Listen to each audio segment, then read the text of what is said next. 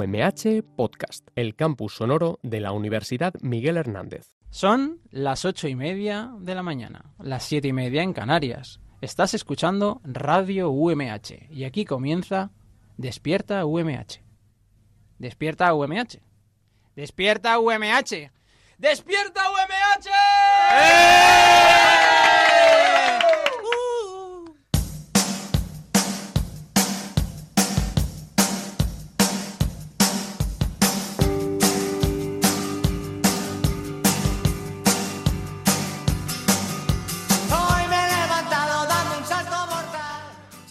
buenos días a todas, a todos. Hoy es viernes 29 de noviembre, son las 8 y media de la mañana. Te queda media horita para ir a clase, aunque hoy nuestro programa dura una hora, así que vas a tener que llegar un poquito tarde. Aprovecha esta mañana escuchando Despierta UMH, que hoy viene más cargado que nunca.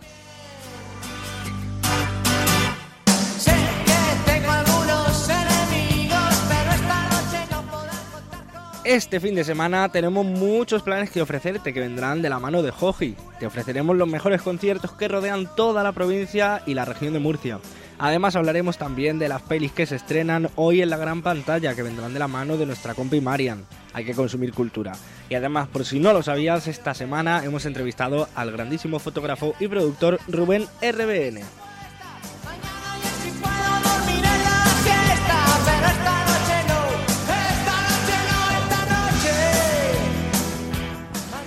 Recuerda, por si aún no lo sabes, que puedes escucharnos a través del 99.5 de la FM en Elche, Alicante y San Joan de Alacant, en el 101.3 en Orihuela y en el 105.4 en Altea.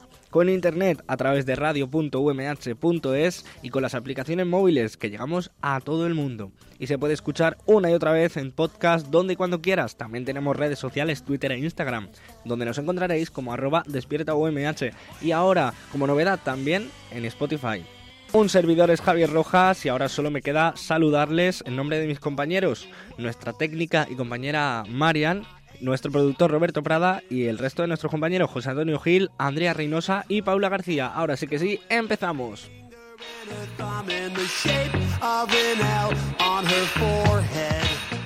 La noticia de hoy viene... es diferente, es diferente, ¿para qué os voy a engañar? No sé si hace unos días escuchasteis algo sobre un perrito con una extraña malformación, que tenía algo en la frente que llamaba la atención, que era diferente, no sé si os acordaréis. Pues hoy, hace muy pocos días, hemos conocido la noticia de que han adoptado al cachorro Narwhal, el perrito que tenía una malformación en la frente en forma de cola, es decir, le estaba saliendo una pequeña cola en la frente. Pues hoy hemos conocido que le han adoptado. eh, después de, que la protectora Mac Missions eh, avisara de que, de que necesitaba un hogar de acogida, ya que no podían aguantar más con la cantidad de perros que tenían en, la, en el refugio y ha sido adoptado, como digo, según publica The Mirror. Los responsables del centro se hicieron cargo del animal y se percataron de que era diferente al resto. Tenía una pequeña malformación en forma de cola entre los ojos. A mí eso me sorprende mucho, no sé si alguna vez ha ocurrido algo parecido, una formación de ese tipo en algún animal que, que llame No tanto la atención. yo, yo he visto la foto del perrito y la verdad que es monísimo. Parece que lleva como una pequeña colita aquí en la frente Mm. muy... Bueno, no es, es una, una colita igual que la de la del culete. Pero parece como si llevara un mochete ahí. Sí. Es muy mono. Es como Es un pequeño mono. unicornio, ¿no? Que no, que Sí, no- sí. que no le llega a salir el cuerno. Estaría bien saber si eso se le podría cortar o le pasaría algo al perrito si se le corta, la verdad. Sí, eh, yo tengo entendido porque estuve informándome sobre la noticia que no se lo habían cortado porque eso eh, podría provocarle alguna malformación en la cara. Porque le- si se lo cortan y lo, eh, por así decirlo, lo, lo dejan al ras, la cola podría salir en diferentes lados. Entonces le podría afectar a un ojo o a la nariz, en fin. Tengo entendido eso, que no se le podía eh, modificar porque podría afectar. Y además eh, no iba a crecer más de lo que ya había crecido. O sea, se iba a quedar Vale. en esos 5 o 8 Sí, centímetros que... Que le llega como a la mitad de la naricita. Eso es. Y tiene una cara monísima el Queda perrito. muy bien. A mí- Yo lo hubiera adoptado también. Totalmente. A mí me gusta cómo queda, la verdad. Pues nada, en cuestión de días el animal se recuperó y como os vamos a mostrar en las imágenes que luego colgaremos en redes sociales, eh, el aspecto de, de Narwhal ya es inmejorable y está mejor que nunca. Así que nos alegramos mucho desde Despierta UMH que hayan podido adoptarlo y que se encuentre mejor que nunca en una casita, en un hogar de acogida. Y nada, En UMH estamos a favor de adoptar, de todo, por favor. Siempre adoptar, no comprar. Que hay muchísimos perritos abandonados que no tienen hogar y de verdad yo estuve una vez en una protectora de aquí de Elche y son monísimos, o sea, son perros que te, que te ofrecen un montón de cariño y Sí. de verdad que son un amor. Hay perritos, hay gatitos, ah, teníamos hasta un cerdito monísimo. La verdad es que el cerdo nadie quería adoptarlo, pero el perro, a los perros casi todo el mundo los, los adoptaba. Y una cosa muy curiosa es que cada vez que alguien se encuentra cualquier tipo de animal pequeñito, cada vez que alguien se encuentra a un animal pequeñito en la calle, nos llama a, a la protectora para que nosotros nos lo quedemos como si nosotros tuviéramos espacio. O sea, tenemos teníamos mil millones de animalitos, o sea, de perritos, y aún nos daban más. Y yo me acuerdo una vez que me tocó quedarme en mi casa como con tres, cuatro cachorritos negros, monísimos, que luego ya consiguieron otra casa de acogida y la verdad que a mí me llenó muchísimo, muchísimo esa etapa de mi vida. Es una lástima porque es verdad que, que hay una, una sobre... eh, digamos que, que- que falta mucho espacio, falta muchísimo espacio, hay una sobrecarga de animales en todos los refugios increíble y es una Sí. lástima. Y, y desde aquí, como, como decía nuestra compañera Marian, recomendamos adoptar siempre, siempre que se pueda, que se puede siempre. Eh, Porque claro, te vas a gastar eh, mil euros en un perro cuando hay un perrito en una perrera que está triste que lo puedes adoptar y que son monísimos también. Sí que es verdad que hay perros que son grandes que no todo el mundo puede tener en, en su casa. Y yo entiendo que es mucho... Es que más que nada es la moda. Ay, me he comprado un perrito pequeñito en Sí. mi casa. Tío, hay perritos monísimos, de verdad. Os aconsejo que os metáis en todas las protectoras de, de los sitios que seáis y lo miréis porque son una cucada. Sí, la verdad que sí, hay que, hay que fomentar la, la adopción y, y sobre todo tener en cuenta que, pues eso, que sobre todo en las perreras, en las protectoras no, pero en las perreras eh, ya sabemos cuál es eh, el futuro de, de estos animales y hay que, hay que evitarlo a toda costa. Así que vamos a hacer en la medida de lo posible un esfuerzo todos los que podamos para adoptar un perrito, una mascota, incluso un cerdo, como nos comentaba Marian. Para, para poder liberar estos sitios de espacio y poder hacerlos un poquito más felices. Lo que también podemos hacer, que nos va a venir muy bien, y no a nosotros, sino a toda la gente que lo necesita, es donar sangre. Así que vamos a conocer los puntos de donación de sangre en la provincia para el día de hoy.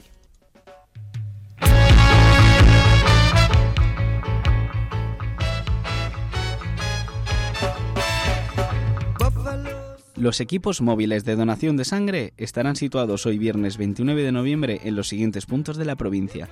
En San Joan de Alacant, en la sala de donaciones del Centro de Transfusiones de Alicante, de 8 y media de la mañana a 2 de la tarde. En Alicante también, en la sala de donaciones del Hospital General, de 8 y media de la mañana a 9 de la noche. Y por último, en Elda, en la primera planta de la Cruz Roja, de 4 y media a 8 y media de la tarde. Y en la Clínica Fisioterapia Tera Sport, de 4 y media a 8 y media de la tarde. Y recuerda, donar sangre es compartir vida.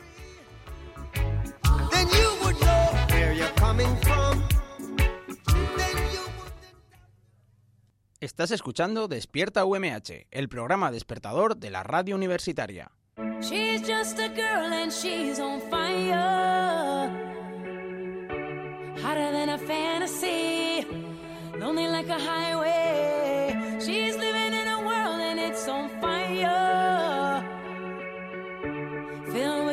catastrophe, but she knows she can fly away. Oh. Bueno, y esta semana la gran pantalla viene muy cargada de estrenos, ¿no es así, Marian? Cuéntanos. Pues sí, llega a la gran pantalla la nueva comedia romántica, una película de amor ambientada en la Navidad. Muchas críticas la califican como la película que, film- que figurará en los filmes del año. Así que os traigo el tráiler y vamos a escucharlo, ¿vale? This year, La pasada Navidad estuve muy enferma y casi me muero. save me from tears. No suelo contarlo porque incomoda, I'll give it to someone special. pero contigo no hay problema. Hola, Jenna, soy yo. Necesito un sitio donde pasar la noche. Es que... Oye, Elfa, es mi ayudante. La apodo la Elfa perezosa porque parece que no trabaja nunca. ¿Esa soy yo? También podría llamarla la Elfa decepción absoluta. Déjame en paz. Desperdicias tu vida trabajando en esa ridícula tienda navideña. Sí, pero no es a lo que me dedico. No soy elfa profesional. Es mi plan para ser una cantante famosa. Last Christmas gave you my heart. Fantástica, fantástica. Oh, eh, perdón, no, no, no, no. Ha sido una mierda. ¿Tú? ¿Otra vez? Soy Tom. ¿Estás siguiéndome? ¿Las elfas sois tan cínicas? Sí, siempre. Son tiempos oscuros. Pues ven conmigo. ¿Nadie te ha dicho que tienes la pinta de un asesino en serie? No, al menos nunca más de una vez. Me lo he pasado muy bien. Idem. Su suite, madame. Desde que volviste parece que todo te da lo mismo. Soy un desastre. Cuando estaba enferma parecía que había perdido algo especial. Antes cantaba bien, tenía un montón de sueños. Ahora siempre tengo miedo. No pasa nada, es normal. ¿Por qué yo? Tenías que ser tú. Tenemos muchísima suerte de estar vivos. Me cae bien ese chico.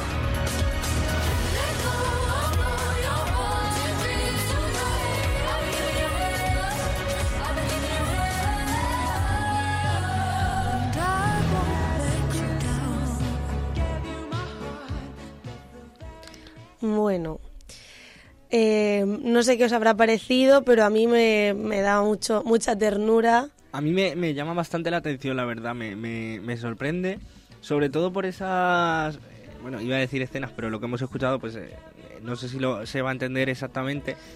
Algunos trozos que hemos escuchado, que para ser una película eh, de Navidad, como, como su título indica, Last Christmas, eh, me parece que esconde ahí un poco de drama, de tensión detrás, de, Hmm. mm, no sé cómo llamarlo. Mira, Javi, voy a contarte la sinopsis para que os hagáis, bueno, a ti y a todos los oyentes, para que os hagáis una pequeña idea, ¿vale? Vale. Según la sinopsis oficial, Kate, que es la protagonista, que está encarnada por Emilia Clarke, no, no sé si sabéis quién es, sí, sí, sí. pero es la Khaleesi de Juego de Tronos, que la amo. Ya ves. Muy Vale. buena, muy buena en Juego de Tronos, por cierto. ¿eh? Pues Kate deambula por Londres amargada por un cúmulo de malas decisiones, siempre acompañada por el tintineo de, sus cascabe- de unos cascabeles que lleva en los zapatos porque siempre va disfrazada de elfa. Eh, cuando, cuando Tom aparece en su vida, Kate comienza a ser capaz de, de ver las cosas un poco mejor. Quiero decir, a medida que Londres va transformándose para celebrar las fechas más maravillosas del año, todo, pones- todo parece ponerse en contra de la pareja, pero el amor, la fe y todo lo típico idílico de la Navidad y las parejas va a hacer que consigan estar juntos y Oh. que co- pasen todas las adversidades juntos. Nadie, nadie se esperaba este final, ¿verdad? Para una peli de, de Qué va, Navidad, de amor. no. Todos pensábamos que iba a acabar mal, en, en divorcio, en separación, los niños por ahí.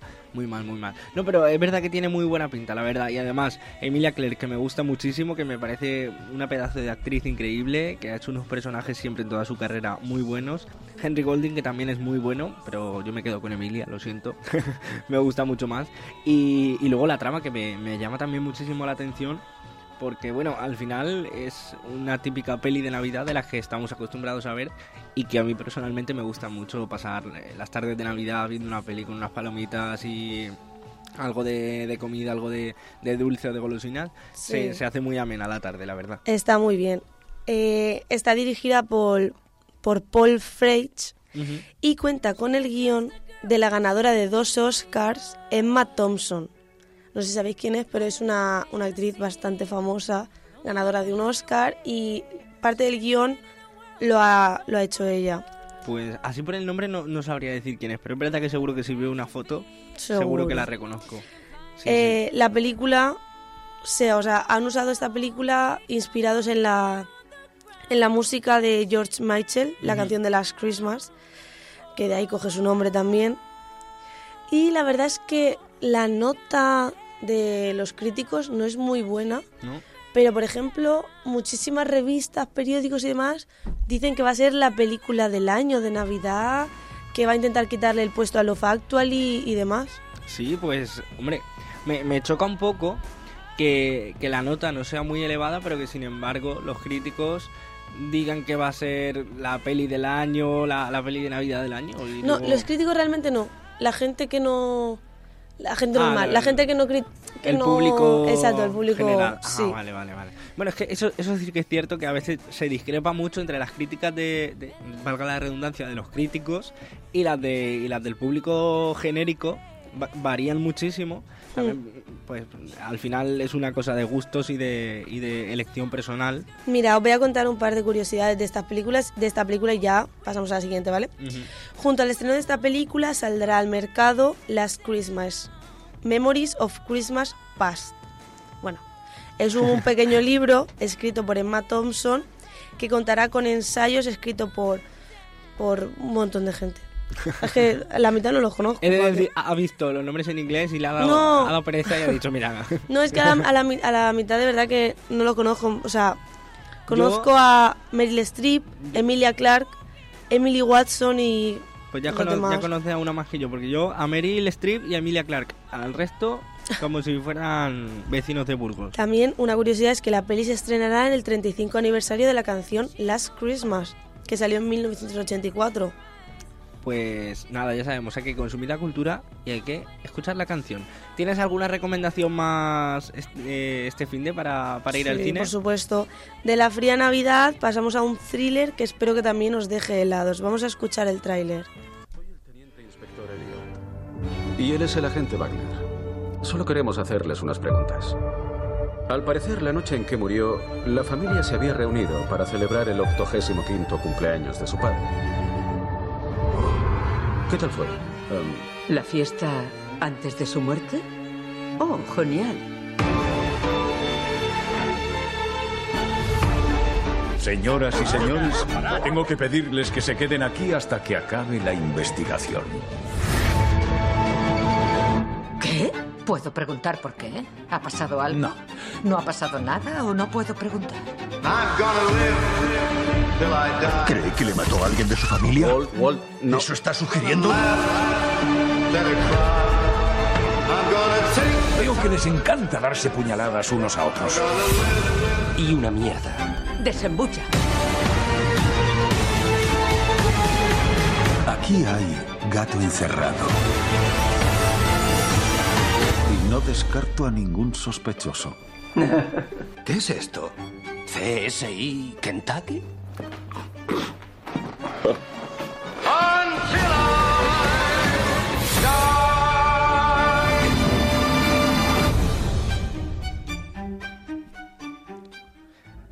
Bueno. Muy buena pinta, la verdad. Sí, Yo- a ver, sí, realmente ahora os contaré el reparto porque vais. Tiene un reparto bastante, bastante bueno. Os voy a contar un poquito así más rápido porque sí que es verdad que con el tráiler así escuchado a veces no se entiende mucho, ¿vale? Vamos a ver. La película cuenta la historia del asesinato de un novelista de misterio que se llama Harlan Thrombey, su- eh, que, cele- que invita a su mansión a toda su familia para celebrar su 85 cumpleaños con la esperanza de reunirlos a todos. Al día siguiente, este, este señor, este novelista, aparece muerto Vaya. y el detective Benoit Blanc tratará de descubrir quién está detrás de la misteriosa muerte de este escritor, mientras esquiva pistas falsas y mentiras.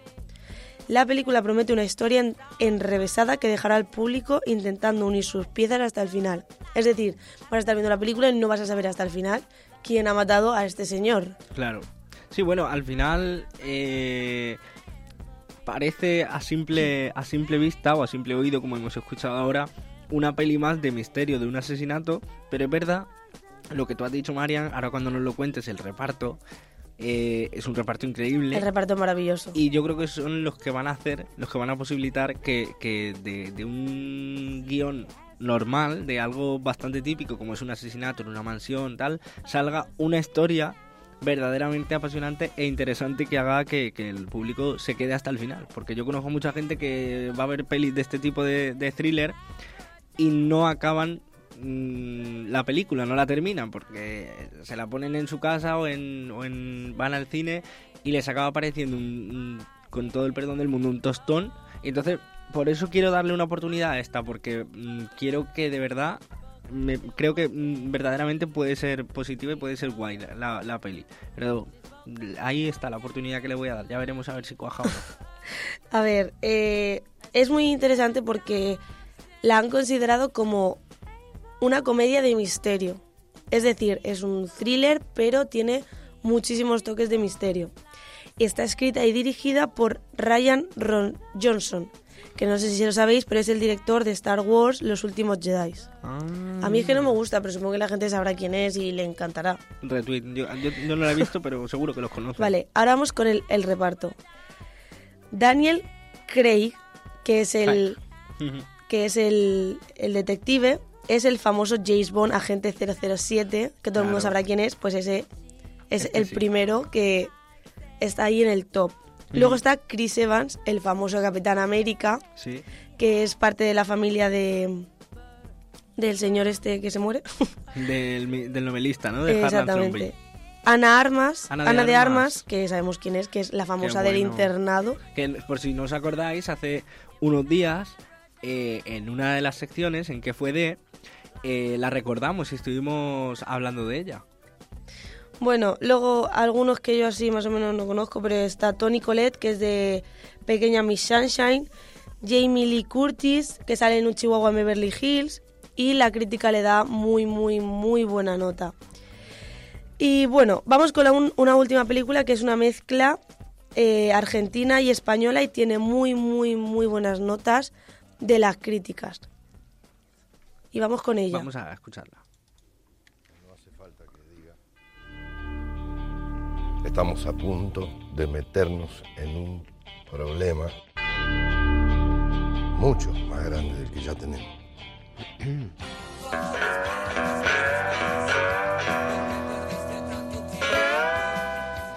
Si alguno se arrepiente por lo que sea o, o tiene miedo, este es el momento para decirlo. ¿Se puede encarar una cosa como esta? Sí.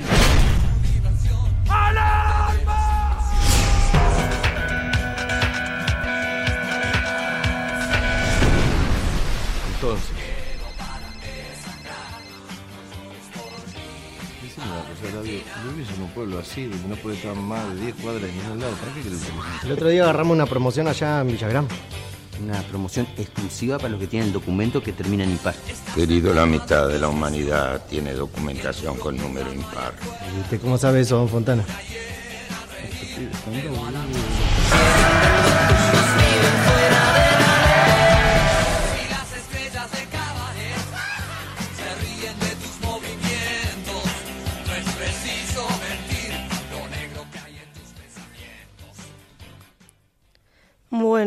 Hace, hace honor, aún no, aún no os ha dicho María en el título, pero solo voy a decir que hace honor al título, pero totalmente, ¿eh?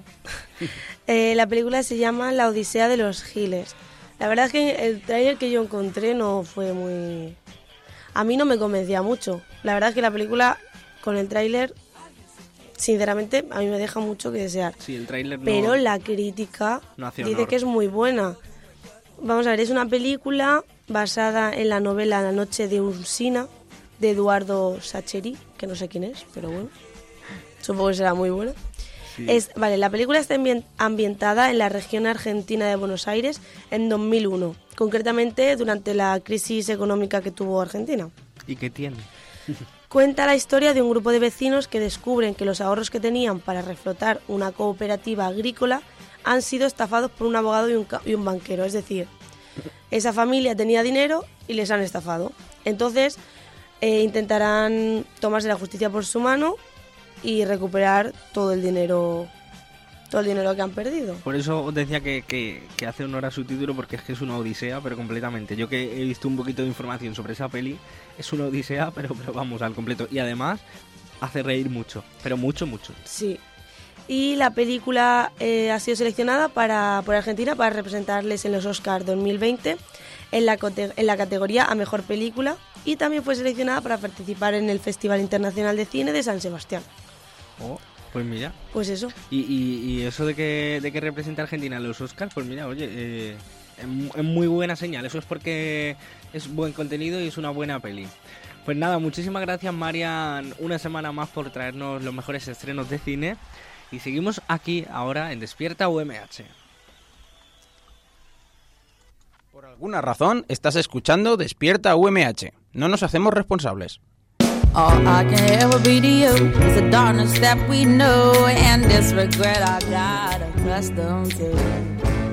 Once was the ride when we were at our height, waiting for you in the hotel at night.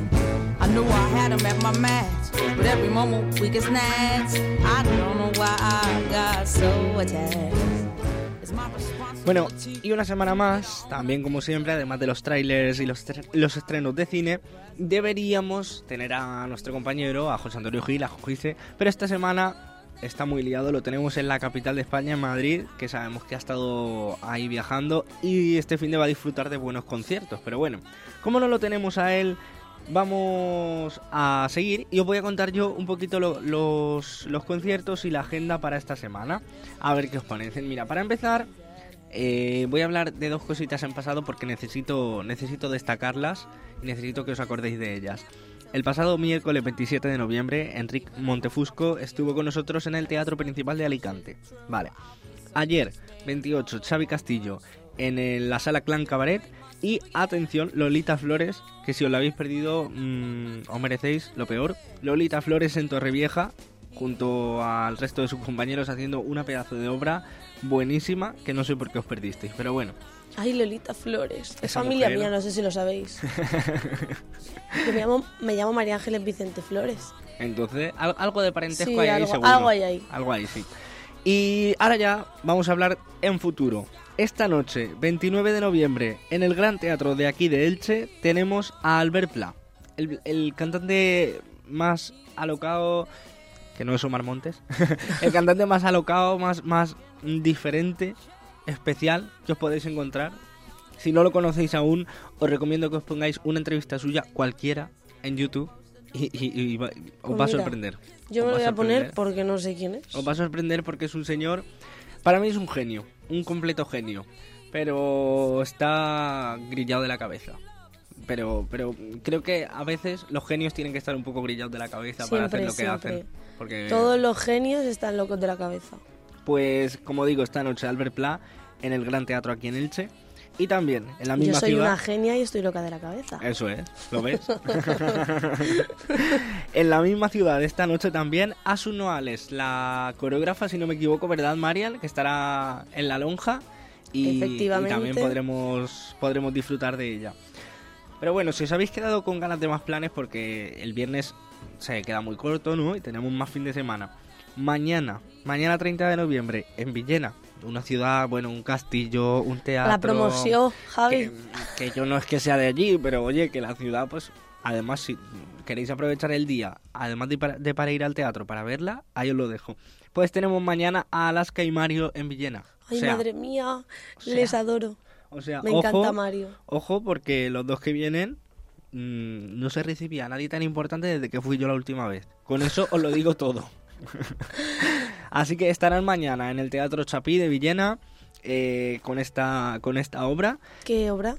Pues ahora mismo no te sé decir el título, Pues pero lo buscamos voy a buscarlo rápidamente y vamos... Lo vamos busco yo, sigue Vale. tú y ahora... Me has puesto en un poco de aprieto, ¿eh? sé, que, sé que iban a estar a las que Mario junto a más compañeros, pero ahora mismo el título no lo recuerdo. En cualquier caso, además, otra, otra de las opciones, si no queremos ir a Villena, tenemos Murcia, con la Orquesta Sinfónica de la región, que estará Jorge Blas, el mago Jorge, que, está, que acude mm, con asiduidad al hormiguero. Lo tendremos ahí en, la, en el Auditorio Víctor Villegas, en Murcia, en un show bastante completo e híbrido en el que, como os he dicho, mezclan magia con música clásica. De ahí puede salir una cosa mm, sorprendente, pero sobre todo bonita. María, no sabemos si has, has podido encontrar ya la obra de La última tournée. la última tournée. Eso es, eso es. Pues nada, ahí también os lo, os lo recomiendo para ver eh, para ver a las y Mario. Y más cositas, más cositas que tenemos para este sábado. En la sala Revolver de Murcia a las 11, Clot más Cristosaurio, por un eurito. Si es que es muy sencillo consumir Clot más cultura. Cristosauro. Sí, Cristosaurio, es muy no fácil. sé si preguntarte quiénes qué son. es o qué hace. Son unos, unos músicos que estarán este sábado en la sala Revolver de Murcia. No son muy conocidos, pero bueno, para apoyarlos y para que den su primer salto por un eurito, joder, pues hay que, hay que ir a tope merece con la ellos. pena, merece la pena. Eso es. Luego también en Murcia, pero en otra sala, en Garaje Beat Club, tenemos la banda trapera del Río, Tony Metralla, Los Antibalas, La Gresca, Edu Otero y Illo Orbea, e Illo Orbea, que estarán todos. ¿Eh? Son Juan, Pepe, Manolo, Carlos y Raúl. Ah, genial. Así me ha quedado mucho más claro. Estarán todos, son también músicos aún de momento desconocidos, pero bueno, hay que darles ese apoyo para el inicio, Claro, para que hay que apoyar siempre Eso la es. música y todo. La música, la cultura A y los todo artistas. a tope. Entonces, como digo, estarán en la sala Garaje Beat Club en Murcia mañana a las 10 de la noche. Las entradas que están oscilando entre 10 y 13 euros, aunque te sorprenda, Marian, están casi agotadas. Casi Ostras. agotadas. O sea que... Así me gusta que apoyemos, jolín, Eso es. qué bien. Eso es. Pero bueno, tenemos más planes para este para este fin de semana, ¿vale? Como os he dicho antes, Albert Pla que vendrá al Gran Teatro, que no me lo quiero dejar pasar. Y además luego el domingo, el día 1 de diciembre, tendremos a Nuria Spert en el Teatro Arniches, en Alicante, presentando su última obra, una especie de monólogo reflexivo interior sobre el yo personal y, como por así decirlo, su alter ego. Esa, esa dualidad en la que nos sentimos muchas veces reflejados probablemente. Qué veamos- más filo- filosófica. Sí, sí, sí, Qué total. guay. Es un poco la reflexión interna que seguramente nos hagamos todos cuando tomamos una decisión y hemos de asumir sus consecuencias, pero por otro lado siempre nos quedará el resquemor de decir, pero ¿y si hubiera tomado este camino? Nunca lo podrás saber. No lo podrás saber, pero esta obra como que te ayuda a digerir un poco ese A decir, torbellino claro, de a emociones. decir, que- me he equivocado, pero ¿por qué me he equivocado? Eso es, a, a- de verdad saber ¿O con no? todas las, Claro. la- las estas por qué, por qué te has equivocado o por qué has acertado, que a lo Claro. mejor la decisión que has tomado es la mejor de tu Yo vida. pienso que si eliges con el corazón, aunque falles, siempre vas a acertar. Sí. Porque has elegido de verdad lo que tú querías. Eso y por eh, en mi opinión, ya lo sabéis todo el mundo, un consejo que os doy aquí, yo que no soy nadie, pero de verdad, siempre que elijáis con el corazón, aunque falléis, estaréis acertando. Totalmente. Y bueno, ya para acabar, haciendo un breve repaso de todo lo que tenemos.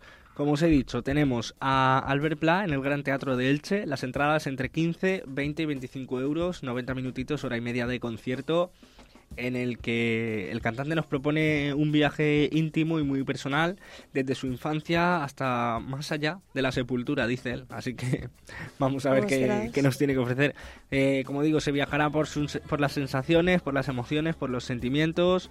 Es un teatro musical, un concierto, un recital, lo engloba todo. Este músico, al ver, y, y nada, se, eh, se utilizarán textos teatrales, se utilizará música espectacular.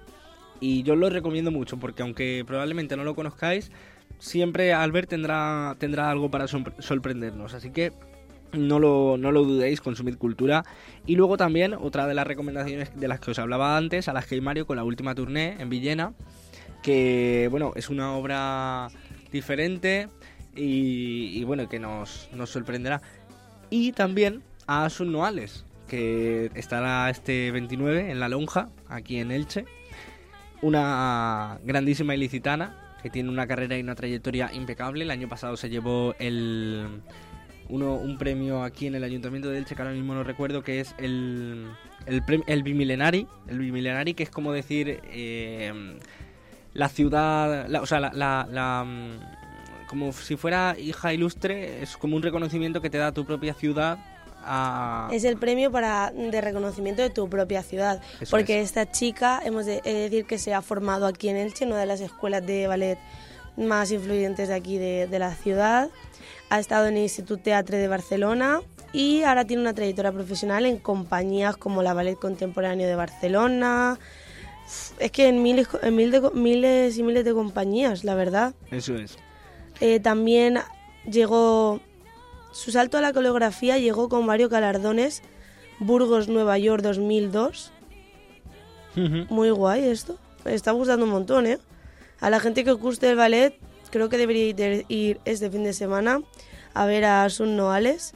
Encima o sea, bailarina co- coreógrafa pedagoga y directora de la compañía Otra Danza. Lo es todo esa chica, ¿eh? esta mujer es maravillosa Sí, sí, sí. Y bueno, luego ya para, para finalizar, aunque sé que ya he hablado de esto y, y- he hablado además en pasado, porque esto ya ocurrió, Eh, no quiero dejar pasar una breve mención a la sala Clan Cabaret, que el 28 de noviembre eh, cumplió 28 años de, de- de- de su inauguración y estuvieron Xavi Castillo, Keke y Pablo Carbonet. O sea, tres grandes y Alex O'Doherty, que también es un actor que probablemente por el nombre no lo conozcáis, ha salido en series como Aquí no quien viva y es músico también. Estuvieron esos, esos cuatro grandes, que seguramente todos los conozcáis, estos cuatro, estuvieron en la sala Clan Cabret en Alicante, celebrando su aniversario. Y es una sala que, por si no lo sabíais, tiene una programación increíble. Toda la semana nos sorprenderá. Por ejemplo, el próximo 1 de diciembre, este domingo, cuenta también con Tinder Sorpresa de Andreu Casanova. Eh, es un, habla de una cita para solteros, una cita bastante, bastante cachonda, bastante divertida para solteros y parejas, como especial también de este, de este aniversario de, de la sala Clan Cabaret. Así que sin, sin más recomendaciones, porque... Mira, yo he encontrado aquí, por ejemplo, que no es de ahora, pero está hasta el 8 de enero y es una exposición fotográfica de un autor de aquí. Y os informo que estaría muy, muy guay visitarlo, si os gusta la fotografía y tal. ¿Dónde la podemos ver? En la plaza de Baix Ah, en la plaza del ayuntamiento de aquí de Elche, eso es. y está muy guay. Ah. A la gente que gusta la fotografía, Y las pasaros por ahí. esculturas y las esculturas que han puesto en la, en la plaza de, de Santa María, la plaza del Congreso Eucarístico, pero para todos como la de Santa María. Dos esculturas de dos cabezas gigantes que han puesto que están muy muy bien y, y os van a hacer pensar un poco. Ya no, no voy a adelantar más porque tenéis que ir a verlo, pero van a hacer pensar. Así que nada, sin más recomendaciones porque el fin de tampoco da para más, no es tan largo, no podemos llenarlo de eventos. Vamos a continuar con Despierta UMH. Despierta UMH. Esa cosica que ponen por las mañanas en Radio UMH.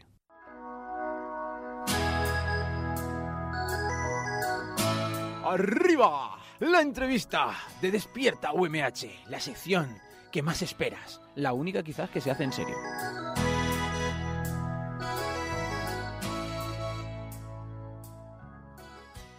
Rubén Carrascosa nació en Barcelona. Muy pronto se trasladó a Madrid, donde actualmente reside. Ya en la CAPI empezó a formarse sin parar en el mundo de la fotografía, el diseño gráfico y la producción. Desde entonces no ha parado de trabajar, eso es algo claro. Y por eso hoy es todo un referente, sobre todo, especialmente, de la noche madrileña. Hoy despierta UMH recibe con mucha alegría a Rubén RBN. Buenos días. Buenos días, chicos, ¿qué tal? ¿Cómo estáis? ¿Qué tal? ¿Cómo te encuentras? Es Pues muy bien. demasiado tempranito, ¿no? Con vosotros. Sí. te, hemos hecho, te hemos hecho madrugar hoy, ¿eh? Un poquito. Yo que soy un alma de la noche, me habéis hecho madrugar. Bueno, pero merece la pena, ya verás. Merece la pena, claro que sí. Bueno, eh, como decíamos, te acabamos de, de despertar casi. ¿Tienes algunos rituales cuando te levantas? ¿Sigues algunos patrones o, o eres un variante? Eh, sacar a mi perro. Que Importante, importante. Es muy Súper importante. O sea, no puedo hacer nada sin saltarle. Tengo que, lo primero les salgo, me dé un poquito el aire y ya empiezo a hacer el día. Pero no tengo ningún ritual así. No, ya sé, cada hijo a la calle. Eh, y luego también sabemos que según va pasando, según va empezando el día, sueles practicar deporte. ¿Tienes alguno en especial o, o te gustan todos? ¿Suelo practicar deporte? Bueno, últimamente no mucho porque no tengo tiempo. Pero me gustan siempre los, las cosas al aire libre. O sea, patinar me flipa. eh, las cosas que no se te, te impliquen entrar en un espacio, ¿sabes? Ajá. Las cosas Qué al aire libre. A mí también Sí, me gusta me mucho patinar. Hace mucho que no lo hago, pero me gusta. Yo que vivo cerquita del retiro y en Ay, Madrid qué y la verdad que Qué me bueno. engancho al perro con un arnés que tengo de cintura y vámonos Oh, los seis patinando y corriendo y muy bien. Qué bueno. Súper Jo, guay, qué que guay. todo pero que sé patinar, sí, cuando hace buen tiempo. Yo es que ado- adoro Madrid. Mi tía vive allí y he ido casi todos los veranos cuando era pequeña y el Retiro es uno de los mejores sitios que he conocido aquí en España. Preciosos, está súper a gusto, un ambiente... Me encanta mucho el Retiro, la verdad. Total. ¿Cuál es, Tenemos un tesoro ahí en el centro. Sí. sí, ¿cuál es Rubén, tu, tu, tu rincón favorito tu, de Madrid? Tu- esa zona que digas, no, no puedo salir de aquí porque me encanta. Mi rincón favorito de Madrid. Es difícil. Pues no te sabría decir, ¿eh? ¿O de Barcelona? Mm, De Barcelona, sí, de Barcelona a la playa, sin duda. Hombre, en Madrid se echa mucho de menos la playa. Totalmente. Además sí, sabemos sí, que sí. Madrid no te, no te tira a ti del todo, ¿eh? No te, no te termina No, a ti de habéis dicho que yo nací en Barcelona y yo nací en Madrid. Ah, Lo que naciste en es Madrid. que viví en Barcelona Ah, vale, y vale. me vale. enamoré. me enamoré. O sea, yo sí, si no fuese por temas de trabajo, viviría sin duda en Barcelona. Bueno, no pasa Sin nada. duda, sin duda, porque me gusta mucho la energía que tiene la ciudad, ese, ese, esa mentalidad muy deportista de, de, de salir a hacer deporte a la playa. Allí tienen muchos sitios, como por así decirlo, exteriores para poder hacer deporte. Claro. Aquí en Madrid sales a correr es como si te fumaras 30 cigarrillos. claro, Como- claro. Allí tienes el mar y quieras que nos da un respiro de oxígeno. Aquí Sí, en Madrid sí. salir a la calle a hacer deporte es a veces hasta perjudicial para la salud. Y más Pero desde Barcelona que- me gustaba mucho eso, el, el poder tener un sitio donde bajarte y desconectar viendo una línea del, del mar, ¿sabes? Y volver a la ciudad con otro chip. Claro. Aquí en Madrid, por ejemplo, ese, ese punto de escapada no lo es tan fácil, ¿sabes? Y más ahora desde que se fue Carmena. Exactamente, ahora vivimos un poco compli- cosas complicadas. Sí, porque nos Pero comentabas que, que, claro, Madrid es como la ciudad top para, para poder hacer lo tuyo, ¿no? Para poder eh, desarrollar tu profesión. Eh, Porque, claro, eh, en Madrid, eh, ¿fue donde decidiste lanzarte al tema de la fotografía o te vino ya antes en Barcelona? No, yo desde pequeño siempre me ha gustado todo, todo ese tema de, de lo multimedia, lo audiovisual y tal, desde pequeñito. O sea, yo mm, hacía fotos con la webcam, o sea, imagínate, o sea, Ostras. desde, desde chiquitito. Yo he tenido cámaras digitales de estas que eran como un ladrillo, ¿sabes? Que me mis padres. Y Sí, yo lo sí. que estudié eh, fue, o sea, yo estaba en un, en un instituto y era como el, el niño que siempre dibujaba, que al que le costaba mucho concentrarse porque le volaba la imaginación, ¿sabes? No- Claro. No, he sido nunca de, de memorizar ni de tener buenas notas, siempre me iba más por, por el dibujar, lo plástico y tal. Entonces luego estudié arte en un instituto aquí en Madrid y luego ya me, o sea, estaba en el instituto diciendo, tengo que hacer cosas, tengo que hacer cosas. Y cuando terminé el bachillerato, pues me metí a, a un máster de fotografía para coger un poquito de técnica y de seguridad a la hora de enfrentarte a un proyecto, aunque yo lo primero que hice fue comprarme la cámara sin haber estudiado nada, porque la parte artística ya la tenía desarrollada, lo que, fal- lo que me faltaba era la técnica y me metí a estudiar un máster intensivo para tener ese punto de seguridad y de, de confianza en lo que hacía Sí. y a partir de ahí ya fue donde se me fue las manos. Muy bien. Y, y, mm, que, si tuvieras que definir con una palabra tu fotografía, el estilo que sabemos que te gusta mucho moverte, pues por eso, por, el- por el estilo de, por así llamarlo el petardeo, ¿no? el, el mariconeo que se Sí. suele conocer por la, de la noche madrileña, eh, ¿la definirías así o tendrías tú otra palabra para decir, estas son mis fotos? Esto, esto Yo es lo creo que que mis vendo"? fotos son, así como un estilo artístico, po- podría ser un estilo muy pop, muy colores, tal muy cual, luces, tal muy cual. pop. Es que pop, Lo, lo, lo engloba todo en realidad, ¿no? Es, sí, tengo muchas referencias de la música, de, de, de pues Andy Warhol, también de- del, del arte plástico, eh, David LaChapelle, de la fotografía. Musicalmente te podría decir las Spice Girls, Freddie Mercury y Cristina Aguilera. Entonces, es todo muy pop. Series, por ejemplo, de televisión como, yo qué sé, eh, mm, Salvados por la Campana. Oh, buena. eh, eh, que, ah, estoy pensando en españolas, Upadán, por son, una- son referencias pop, arte pop en todas sus vertientes, es lo que definiría mi trabajo. Rubén, En una los- pregunta, así entre los- nosotros. sí, sí, sí. ¿Qué coges Que no tú? está oyendo nadie. ¿Qué coges tú para tener inspiración? Quiero decir, algo así que digas, esto es muy extraño, pero a mí me inspira un montón. Pues a ver, eh, mira, eh, hace poquito estuve en Italia haciendo un tour que yo había ido cuando estudié artes, pero había ido sin haber estudiado artes, o sea, nos llevaron en primero de bachillerato y nosotros estudiamos historia del arte en segundo. Entonces fuimos un poco pues sin ver nada. Entonces yo ahora, ya con mis 31 años, he vuelto a Italia y me han inspirado mucho las obras clásicas para cosas que voy a hacer posteriormente. Mm. Qué guay. Eh, la Venus de Botticelli, el David de Miguel Ángel, ¿sabes? Como ver Mm. ese tipo de cosas, Sí, sí, ese sí. tipo de obras que yo vi cuando era pequeño, volverlas a ver, me han inspirado en, en muchas cosas que voy a hacer a partir de ahora. Totalmente. Entonces, obras clásicas del arte contemporáneo o como muy antiguo que me inspiren a mí para adaptarlas a algo pop de la actualidad, pues esas obras que no tienen nada que ver con lo que yo hago, me inspiren para cosas que voy a hacer posteriormente. Pues es muy guay. es muy Entonces, me ha curioso que- me un poco, Sí. me volvió a ese niño que estudiaba arte, Claro. me da un punch ahí de, creatividad para que a partir de ahora. Hombre, es muy positivo, la verdad, y además, eh, alguien como tú, sobre todo, que, que ha tenido por su objetivo casi, casi por así decirlo, a quien ha querido, ¿no? Porque por tu, por tu Sí. cámara han pasado muchísimos artistas y muy grandes. Sí. ¿Te quedarías con, Sí. con alguno en concreto? Dirías, pues mira, qué bien trabajé con, con este. Pues, a ver, eh, sí que es verdad que muchos de ellos han acabado convirtiendo en amigos, Claro. que, que forman parte de mi vida, como por ejemplo Soraya o Beatriz Luengo. Eh, luego también le hice fotos a Lenny Kravitz, que me pareció increíble. Eh, tuve la oportunidad mía. de colarme con mi cámara cuando yo estaba en fotografía en, un con- en el primer concierto que hizo Lady Gaga en España y, y me estuve peleando con el representante, que me acuerdo que era un chico pelirrojo que venía todo el rato a agarrarme la cámara y a, y a bajármela. Y Hostia. yo cuando se iba hacía bla bla bla bla y la la. Una ráfaga y buena, ¿no? con ella obviamente un, de, de, de conectar ahí. Y luego, ¿qué más? Es que he estado con un montón de gente, ahora mismo que no me acuerdo, pero por ejemplo con muchos chicos de hotel también he trabajado, que para mí es un placer que gente joven confíe en, mi- en mi manera de...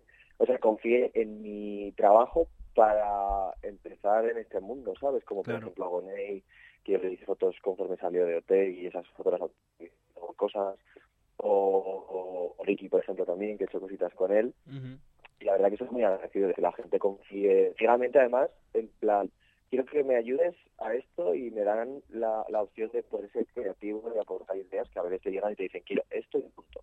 Y es como, oh, le doy al botón y más fotos. Pero sí que es verdad que ellos confían plenamente en mi criterio, en mi experiencia y en mi trayectoria para que incluso les aconseje o les pueda llevar por un camino, ellos me indican, yo les les voy un poco ayudando y eso también es muy guay porque es muy gratificante que te den noción de poder desarrollar Claro. con ellos conjuntamente su trayectoria. Al fin y al cabo, sobre todo estos chicos que empiezan ahora es como su carta de presentación y es algo que les da mucho miedo. Y es mucha Entonces, responsabilidad. Que, que depositen en ti la confianza de que vaya a estar en tu mano su primera exposición al mundo. Claro. Es muy gratificante. Han hecho también o sea, ya viendo en mí. Eh, como unos cuatro o cinco años le, le he estado haciendo fotos para las giras y para todo esto y, y es un placer, claro. Y de los que has podido fotografiar a los que no. ¿Con cuál tienes esa espinita de decir, quiero hacerle fotos a esta persona, sí o sí? Quiero hacerle fotos. Hombre, me fliparía Cristina Aguilera. O sea, me podría morir tranquilo. Ostras. Y también me gustaría eh, hacerle fotos a RuPaul. Sería un top en mi vida. Pero bueno. Cristina Aguilera, sin duda, o sea, sería como un... como de infancia, ¿sabes? Yo, la conocí en un, en un evento que queda aquí en, en Madrid, como presentaron Burles con, con Cher. Y con Cher sí me, me pude hacer una foto y hablar con ella y la verdad que flipé en colores de, de lo cercana que puede llegar a ser esa mujer que para mí es como si fuese un extraterrestre, o sea, es como si fuese otro planeta. Y Cristina Aguilera tenía por contrato que no se podía hacer fotos con la gente ni nada, pero sí que noté esa, esa o sea, pues lo mismo que ella, que Ese al final cabo son personas ¿no? como nosotros, ¿sabes? O sea, Sí. nos miraba en plan, no me dejan, pero estoy aquí, ¿sabes? Y, y gracias porque habéis Claro. venido y porque estáis ahí y lo típico de que te guiña un ojo y ya tú dices, ¡ah, Ay, me ha guiñado el guiñado. ojo". Sí. O sea, sería genial que de repente el, el, el agente de Cristina Aguilera me llamara y me dijera, hemos visto tu trabajo por Instagram, te vienes a Los Ángeles porque queremos que le hagas Ojalá. Cristina". duda, ¿no? Mira, Rubén, yo me iba contigo. Yo me muero, me muero real. O sea, para mí sería como cumplir un sueño. Y, y Claro. hacer mi amigo suyo y para siempre. ¿sabes? y pa' toda la Le vida. a los niños lo que quiera, no me importa.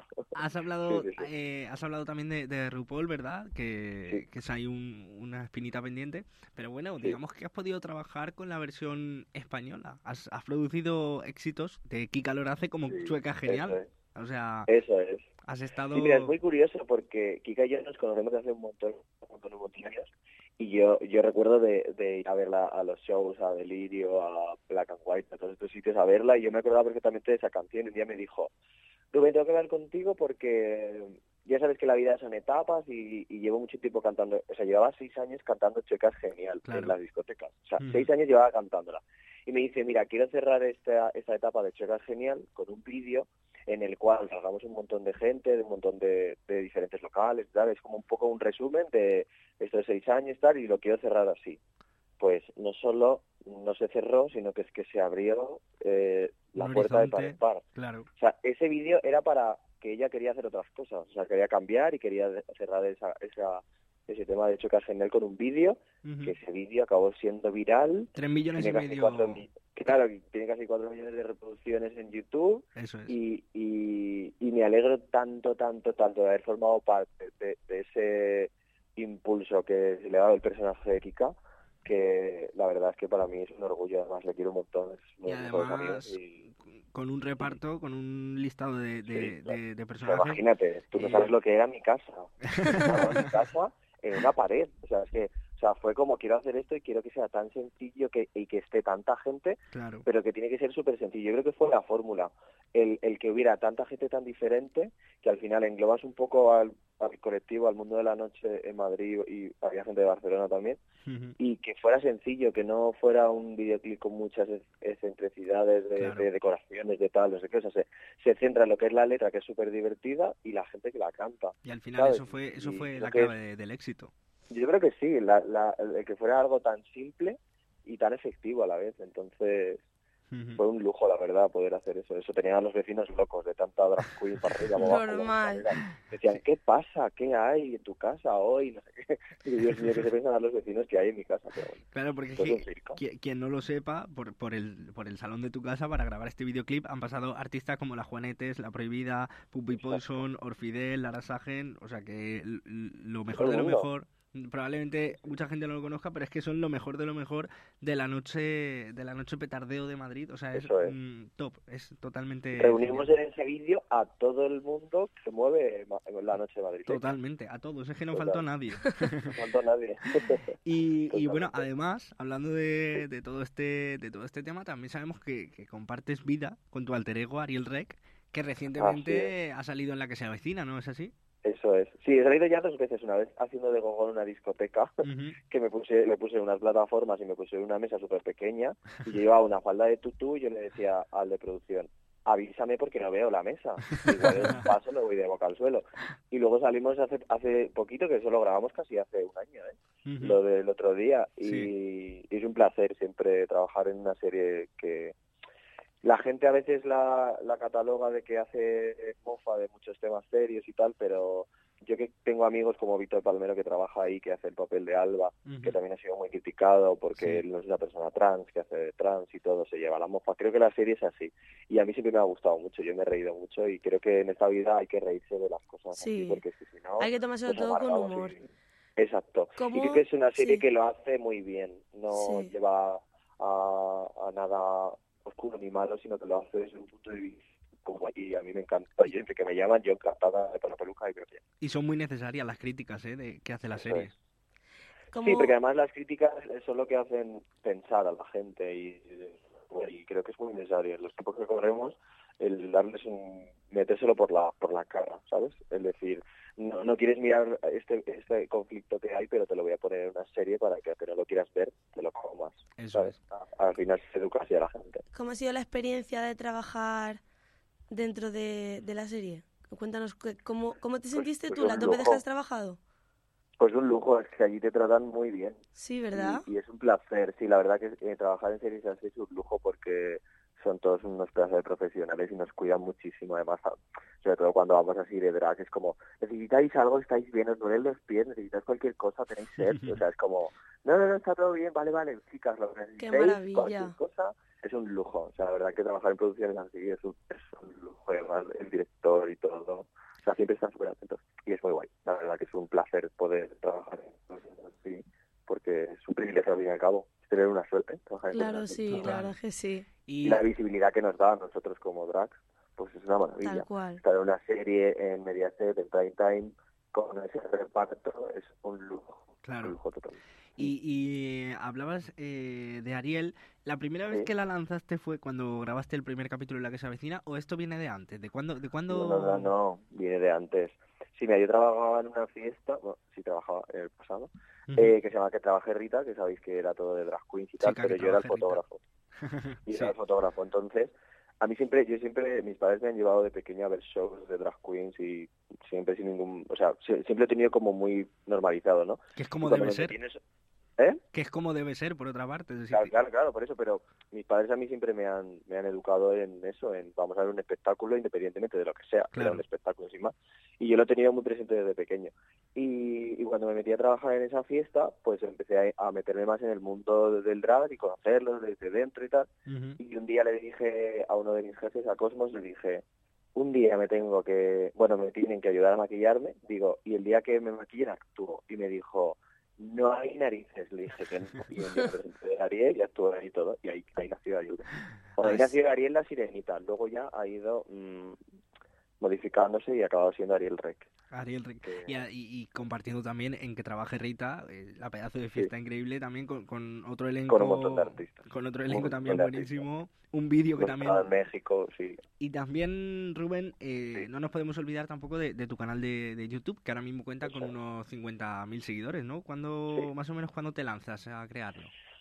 Pues me lancé hace como cinco años, cuatro o cinco años, me lancé con el, con el canal de YouTube porque por lo mismo, como ya estaba metido en ese mundo, sentía que no se conocía todo ese mundo del drag, porque yo podría haber hecho perfectamente un canal de fotografía, que hay un montón y tiene un montón de éxito, pero sentía que, que yo tenía que apoyar eso porque ya me había metido dentro y tenía que ayudar con mi visibilidad, tenía que ayudar a eso que tanto admiraba, respetaba y que había y que ese- en ese momento estaba empezando ya a formar parte de ese mundo.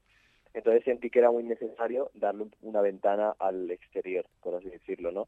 Porque el drag, eh, nos guste o no, cada vez menos, tiene muchos estigmas y muchos, está muy este- estereotipado, muy sexualizado, muy metido en el mundo de la noche, de no sé qué, es como, no, las drags también, eh, podemos hacer challenge, te puedo enseñar a taparte la ceja, ¿sabes? Yo lo que he querido es como sacar de la oscuridad y de la noche y de lo sexual, las drogas, el alcohol y no sé qué, el drag, porque es que no tiene nada que ver. O sea, obviamente Básicamente normalizarlo, eso que es, ya va siendo eh, hora, ¿no? Visibilizarlo, normalizarlo y, y sobre todo para que la gente lo conozca. Claro. Que la verdad que mucha gente, gracias a mi canal de YouTube, lo ha conocido, ha conocido RuPaul. Y encima le damos, le damos también visibilidad a otros realities de otros países, como La Mandraga o el, el reality este de Chile, el de Switch. O sea que también la comunidad latina también está muy agradecida en que desde Claro. España les estemos dando visibilidad a sus proyectos, ¿no?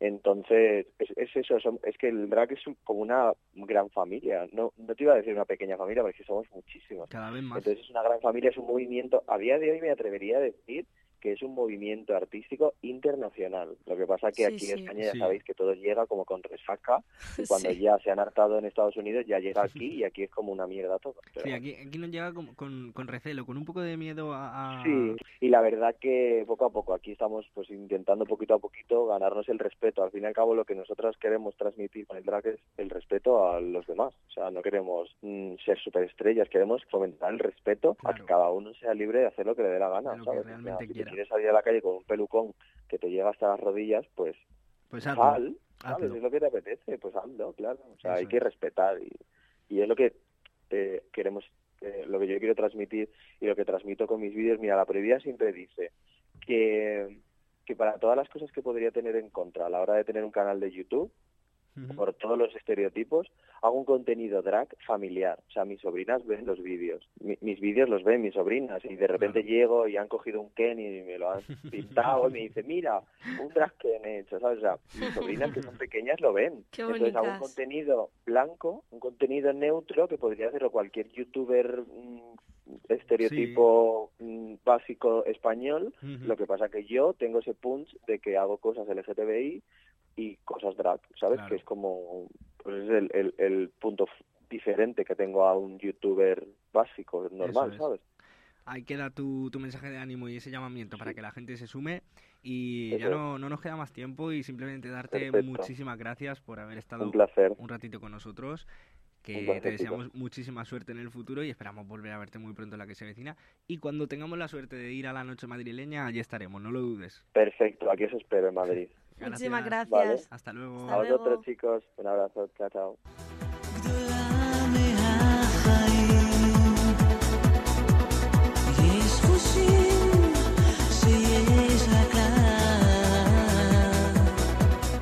Como todas las cosas buenas, como siempre digo yo, es hora de despedir el programa. Muchísimas gracias a todos, de verdad, por habernos escuchado y por haber pasado esta horita de este viernes con nosotros. No podéis olvidaros de escucharnos y volver a escucharnos y volver a escucharnos y volver a escucharnos siempre y cuando y donde queráis en www.radio.umh.es. Estamos las 24 horas del día, ahí trabajamos todo el día. Nos podéis escuchar a las 3 de la mañana que vamos a estar ahí. Así que nada, como digo, despedimos el programa. Recordad también en Instagram y Twitter como arroba despierta UMH. Agradecer a mis compañeras también, Andrea Reynosa, Marian Vicente, Paula García. Yo soy Javier Rojas y ha sido un verdadero placer presentar eh, el programa de hoy. Y nos despedimos ahora sí con este tema de Dana Internacional Diva. Hasta el, hasta el lunes, perdón.